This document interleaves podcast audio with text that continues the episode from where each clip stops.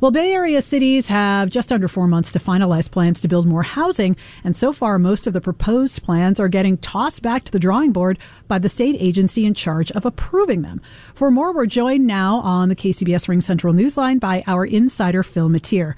All right, Phil, the Bay Area cities and counties have been charged with building more than double the amount of homes for the current eight year cycle. And this is from next year to 2031. Is the state getting more aggressive here?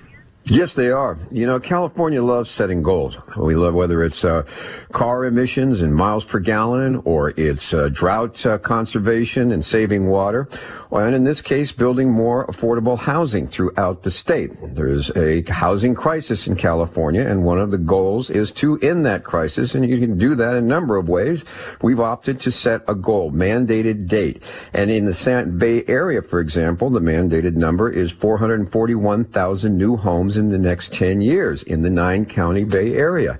Now that is one steep, steep climb given the prices and given the difficulty of even building housing as we stand. And it's what's really turning to be a challenge and could be something that really impacts cities through and towns throughout the Bay Area. Because basically, as you pointed out in the introduction, so far, according to Mercury News, who did a survey, 14 out of the 15 cities that submitted their plans, which also have to include plans for not only building housing, but making it available for all income levels.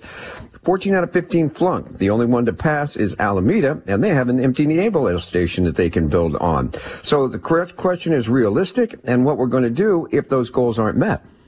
So these cities have until the end of January to finalize these plans. What happens if they don't meet that deadline, if those plans are tossed back again?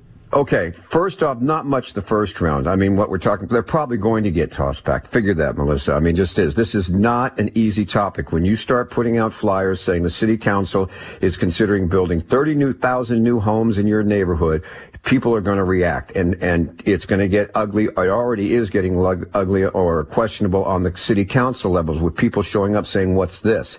The second thing is, okay, a state mandate's not that big a deal on its face because they can say, well, if you miss your deadline or you don't make these goals, we'll withhold infrastructure funding or transit funding. And for a lot of people, that's, that's not that much, okay? Here's where it gets tricky.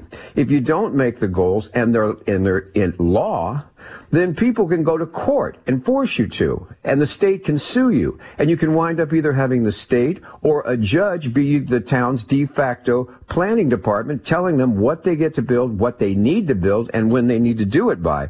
And that's when it gets really tricky because housing, like I said, is a very, very difficult thing to get done. And you're not, a lot of places aren't going to like the solutions. And we see it and it winds up in lawsuits. And after a while, you, are just, you're ordered to do it. And people say, how did we do this? He says, because you did it. To, California did it to itself. So we'll see where it goes. But this is the first step in what could really be an interesting and rocky road. Hey, Phil, we've only got about, got about 20 seconds left, but California's had a housing crisis for decades and decades. Is this maybe too little too late, or maybe it's not too little, but is it too late?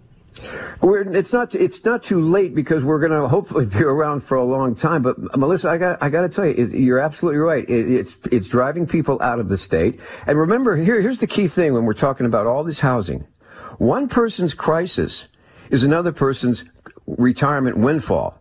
Housing prices are through the roof. When people sell and move elsewhere, they make off and they, you know, they have their investments. So you have these two competing things. We talk about the crisis. We don't talk about the windfall, but those are the people that often show up and fight for keeping things the way they are because they come out the winner. All right, Phil. Well, we thank you. That is our insider, Phil Matier.